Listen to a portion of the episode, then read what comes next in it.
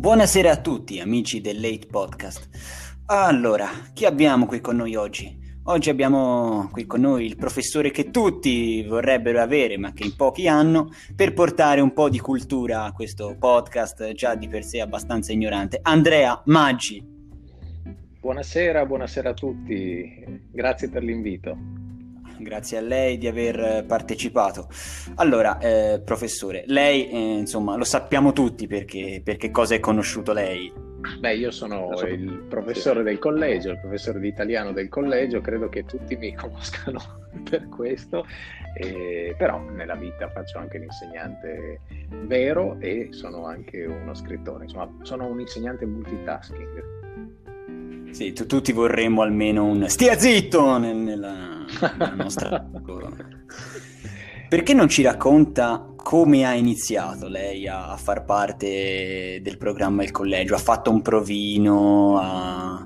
L'hanno scelta... Beh, è stata una cosa abbastanza divertente perché io non sono andato in cerca di nulla. Eh, un giorno mi è arrivata una mail da parte di una persona che non conoscevo, da un indirizzo che non conoscevo e eh, in questa mail mi, si, mi, mi, veniva proposto di partecipare a un programma televisivo di Rai 2, una novità che sarebbe andata in onda in prima serata. Per cui la prima cosa che ho pensato è stata, beh, sicuramente uno scherzo. E siccome ho un amico che mi fa sempre scherzi di questo tipo, me li faceva, adesso non me me li fa più. Eh, la prima cosa che ho fatto è stata chiamare questo mio amico e riempirlo di insulti perché questa volta non c'ero cascato. Sicché il mio povero amico, dopo aver preso una valanga di insulti eh, gratuiti, ha cercato di spiegarmi che lui non c'entrava niente e a quel punto ho capito che la cosa era seria e ho risposto alla mail e sono andato per un provino. Questo provino consisteva nel essere messo alla prova da una finta alunna terribile che, a cui io avrei dovuto eh, spiegare eh, la coniugazione del verbo video in latino. Questa mi ha fatto impazzire, oh no.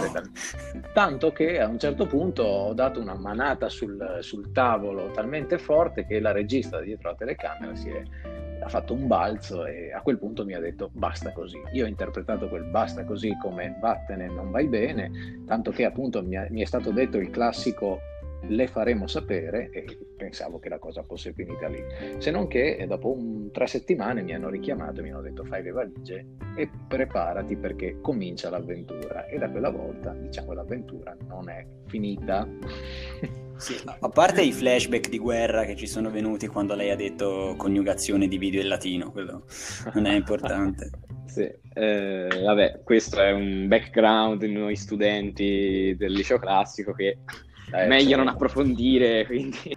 Eh, io volevo chiedere eh, al professore eh, principalmente una cosa. Lei ha detto che ovviamente è conosciuto, ovviamente con- la conosciamo per il collegio eh, e per la sua apparizione, però lei ha detto che fa anche il professore. Volevo sapere eh, cosa e in quale liceo, penso? Eh, a medie, alla secondaria di primo grado. Ah, eh, okay. Sì, insegno da tantissimo tempo alle medie, e insegno in provincia di Pordenone.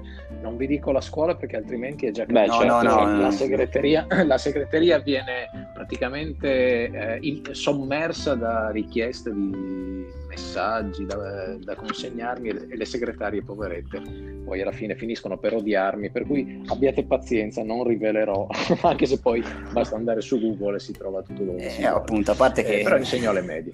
Ci può, ehm, io le chiedo allora un altro, prima abbiamo parlato di backstage, gliene chiedo una a lei, ci può raccontare un aneddoto divertente che lei ha vissuto in questi tanti anni di, di collegio?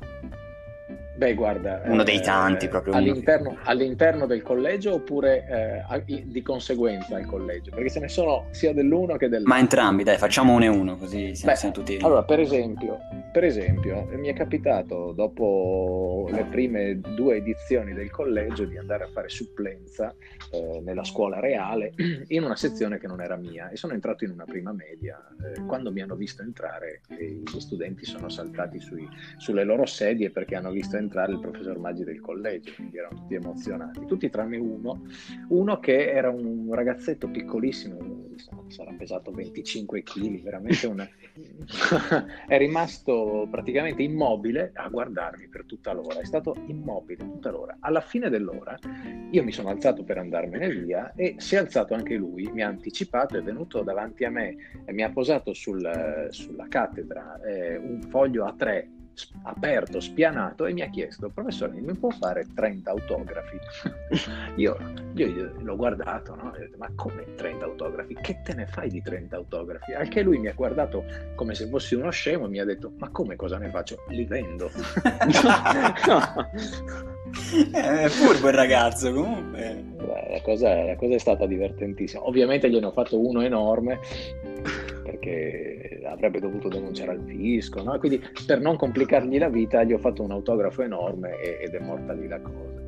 E uno eh, interno invece, proprio interno al collegio? Per quanto riguarda l'interno del collegio, un, un aneddoto ma ce ne sono veramente tanti. Ad esempio, eh, me, ecco, ce n'è, ce n'è, uno che non ho mai raccontato. Mi è capitato una volta, eh, cos'era, il collegio 4. Al collegio 4, eh, durante una pausa, stavamo giocando a frisbee io, eh, l'autore principale Luca Busso e il produttore di allora eh, a frisbee. Eh, poi a un certo punto mi è stato lanciato il frisbee, io che eh, dovete sapere che ho, ho, ho, ho praticato judo per eh, una quindicina d'anni, e, io per mostrare la mia agilità mi sono lanciato per afferrare il, il frisbee, se non che non mi ero accorto di un tubo della, eh, del riscaldamento che fuoriusciva dal, eh, dal, dal, pavimento e sono inciampato. Chiaramente il produttore e l'autore, vedendomi planare per terra, sono sbiancati, ma per fortuna, grazie ai miei trascorsi nel judo, sono riuscito a fare una capovolta e, e a cadere morbidamente a terra senza farmi nulla. Ma lì abbiamo veramente corso un rischio di... Eh, rendere veramente di, di, annullare tutta l'edizione perché mi sarei sfracellato facilmente al suono e invece, e invece sono sopravvissuto. Lì alla fine eh, abbiamo, abbiamo, risolto tutto con una grande risata. Beh, lei è un temerario, professore. Sì, sì, la, lezione, la lezione da, da prendere da questa cosa è fate judo. fate judo, vi salverete la vita in ogni occasione. Voi fate judo. Imparate almeno a fare le capovolte perché quelle aiutano.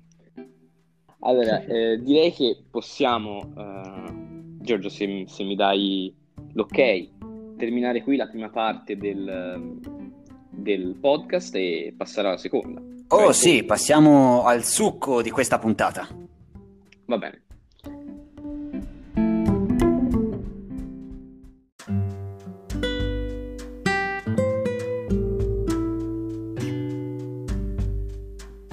Bene, adesso vorremmo parlare con lei, professore, del, del suo ultimo libro.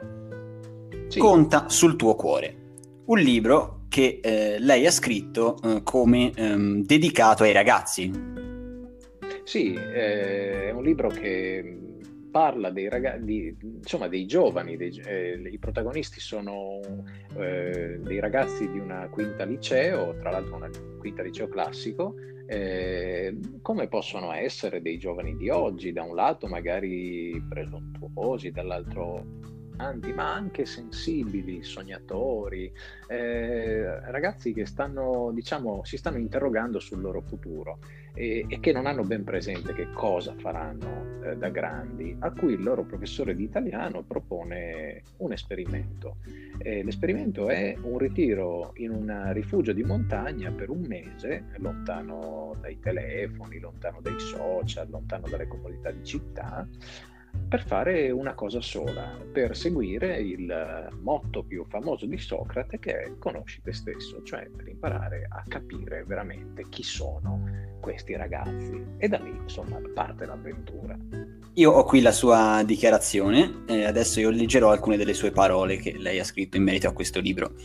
In questo libro racconto proprio di questa difficile ricerca, il tormento dell'esistenza e la paura di guardarsi dentro, ma anche la tenacia e la voglia di mettersi in gioco propria dei giovani, la speranza che nella tempesta del loro cuore proprio nell'occhio del ciclone, alla fine troveranno il tesoro più prezioso di tutti. Esatto, quindi sì, si tratta proprio, nel libro si raccontano proprio i giovani per come li vedo, per come li vedo io, cioè giovani che in quanto giovani stanno, state no? eh, cercando la vostra strada, la vostra collocazione in questo mondo. E una ricerca che non è affatto facile, soprattutto in un periodo come questo, no? un periodo della pandemia, dove tutto è stato messo in discussione e dove tutto è, più, è, è visto in maniera molto più precaria, molto più, forse anche più disillusa. No? C'è maggiore disillusione da parte degli, dei ragazzi, dei giovani d'oggi eh, rispetto a, non so, ai giovani della, della, della mia generazione. No? Noi avevamo, per esempio, io sono figlio della generazione della caduta del muro, eh, faccio Berlino. parte della generazione della caduta del muro di Berlino, cioè eh, quando sì, il muro di Berlino è caduto io ero un ragazzo e di, dinanzi a me si apriva un mondo nuovo, un mondo senza frontiere, un mondo eh, aperto, il più possibile aperto, cioè il mondo non era mai stato così libero e così aperto. E Posso sfruttare abbiamo... questa sua affermazione per, eh, per fare sì. una domanda? Il, il sì. fatto è che anche recentemente ci si è aperto un mondo nuovo, eh, completamente diverso, completamente mai inesplorato, il mondo eh, della pandemia mondiale. Eh, sì, il problema è che la pandemia ha chiuso il mondo. E la, la, chiuso... la scuola ha cambiato mondo. La scuola ha cambiato completamente, diciamo, da un giorno all'altro. Ecco, eh, proprio da un giorno all'altro la scuola si è dovuta ristrutturare, no? tradurre in forma remota, in, smaterializzare. Quindi eh, questa è stata una necessità per garantire la continuità didattica. È il, il, mondo dei giovani di oggi, cioè il mondo presente, è un mondo in cui tutto è stato messo in discussione completamente e questo naturalmente ha, ha generato molte paure, molte insicurezze, eh, moltissimi sono i giovani che oggi soffrono per eh, l'ansia, per eh, la depressione, eccetera, eccetera, perché appunto eh, il futuro non è mai sembrato non è mai stato così indefinito. E sì, fate bene a, a fare questa osservazione perché in effetti eh, viviamo un momento di crisi, ma come sapete bene la parola crisi, dal greco crisis, scelta, è una parola, è una lama, è un'arma a doppio taglio, da un lato mette paura, ma dall'altro ci impone delle scelte. Eh, sarà, sarà importantissimo no? durante eh, il periodo che adesso ci aspetta, eh, selezionare tutto ciò che di positivo eh, è emerso durante questa didattica a distanza. Questa, Lei come si è trovato in questa forma nuova di insegnamento? Ma è stata un'esperienza abbastanza estraniante, straniante no? perché mh, il fatto di aver eh, trado- tra- trasferito tutto, tutta la mia didattica in modalità digitale è, è, stato, è, stato, abbastanza complicato. Io già usavo la didattica a distanza eh, per seguire un alunno eh, ospedalizzato, quindi per me usare la didattica... Usare, ah, diciamo, quindi lei era già eh, avvantaggiato rispetto ad altri suoi colleghi. diciamo che io la, la, didattica in remoto la, la praticavo già, eh, per me non, era, non, è stata affatto una novità, la novità è stata diciamo applicarla per tutta la classe, per tutti i giorni, tutti i giorni dell'anno, per cui eh, eh, si è trattato veramente di eh, usare uno strumento fino, fino, ad un certo momento mm, uno strumento di emergenza, no? applicarlo alla quotidianità. Quindi per me non è, stato, non è stato molto difficile, è stato difficile coinvolgere, cercare di coinvolgere il maggior numero di studenti possibili perché come sapete la didattica a distanza non è eh, riuscita diciamo, a coinvolgere proprio tutte, tutte le categorie eh, di studenti, sono rimaste un po' svantaggiate le categorie più deboli, cioè eh, diciamo, coloro che non avevano gli strumenti, non avevano un, un, collegamento online, non avevano un wifi, non avevano sufficienti giga oppure non avevano materialmente il computer o i device necessari per collegarsi. Quindi insomma eh, si è trattato di una didattica eh, da un lato anche interessante, stimolante, ma dall'altra un, diciamo uno strumento che va sicuramente perfezionato e che ha messo a nudo un po' i limiti che abbiamo oggi in Italia, limiti che già c'erano. Eh. Eh, sì, diciamo che questo fenomeno ha avuto luci che, e ombre. Sì, diciamo che eh, la didattica a distanza ha messo, o meglio, la chiusura delle scuole necessaria ha messo a nudo quali sono i problemi della scuola e, che già aveva la scuola. No? Eh, se non altro, eh, guardiamo in positivo, è servita a, a fare un po' la conta eh, dei bisogni che la scuola ha oggi dopo tanto, tanto tempo di tagli e di, e di sacrifici che hanno colpito sempre, eh, quasi esclusivamente la scuola e la sanità. Sarebbe il caso che non accadesse più. E tornando al libro, mh, mm, quale sarebbe la, la, casa editrice? La casa editrice è Giunti, eh, il libro è Giunti Editore, la collana è Aria, collana, una collana nuova, giovane, fresca che ha eh, conta autori pregevolissimi e io ogni tanto mi chiedo che cosa ci faccio lì dentro perché ci sono davvero autori celebri, per esempio Paolo Di Paolo, eh, insomma tantissimi autori di grande apprezzati dal grande pubblico e poi giunti a, a ha voluto anche me e speriamo di essere degno di, di, far parte di questa famiglia stupenda. E lei, lei, scriveva già libri prima di questo, di questo ultimo oppure sì. il primo? No, questo è il mio. Allora. Eh, io so dell'esistenza di alcuni suoi romanzi storici e romanzi dedicati ai ragazzi. Esatto. Dal mio... Esatto, esatto. Questo sarebbe il sesto libro. Eh, sì, avevo già scritto due gialli storici, un giallo ambientato ai giorni nostri, un libro per ragazzi, un altro libro eh, sull'educazione e poi è arrivato questo. E questo è il primo per giunti comunque. E l'economia, cioè dietro alla vendita di un libro, ehm, soprattutto in questo periodo di pandemia che le librerie sono state chiuse, no? Quindi ehm, ora magari penso, sì, sicuramente l'hanno riaperte, almeno per un buon periodo, non so, vabbè, ovviamente dipende dalle regioni, perché zona gialla, zona arancione, zona rossa, però ehm, come, com'è pubblicare un libro in periodo Covid? Ma pubblicare, beh, dunque io non ho pubblicato solo questo libro, durante la pandemia ho pubblicato anche un ebook. Quello anzi, mm, guida, sì, come insegnare ai tempi del coronavirus insegnare ai tempi del coronavirus. Eh, com'è? Nel senso mi chiedete se economicamente cambia la vita? No, non cambia la vita, però non è vero che i libri non sono stati venduti, anzi eh, è proprio recentissima una ricerca nazionale che certifica che eh, nonostante la pandemia, a parte i primi mesi, febbraio-marzo, dove c'è stata la chiusura totale, eh, si è registrato un incremento del 15% della vendita dei sì. libri, per cui eh, attraverso diciamo gli store online, attraverso le librerie che sono rimaste tut- tuttavia aperte, che hanno eh, molte librerie per esempio, si sono organizzate per la vendita, eh, per, per, la consegna a domicilio dei eh, libri. Ha senso effettivamente, davvero se... delle iniziative. Sono dei, ci sono stati dei librai che hanno lavorato molto di più durante la pandemia che eh, durante gli anni precedenti.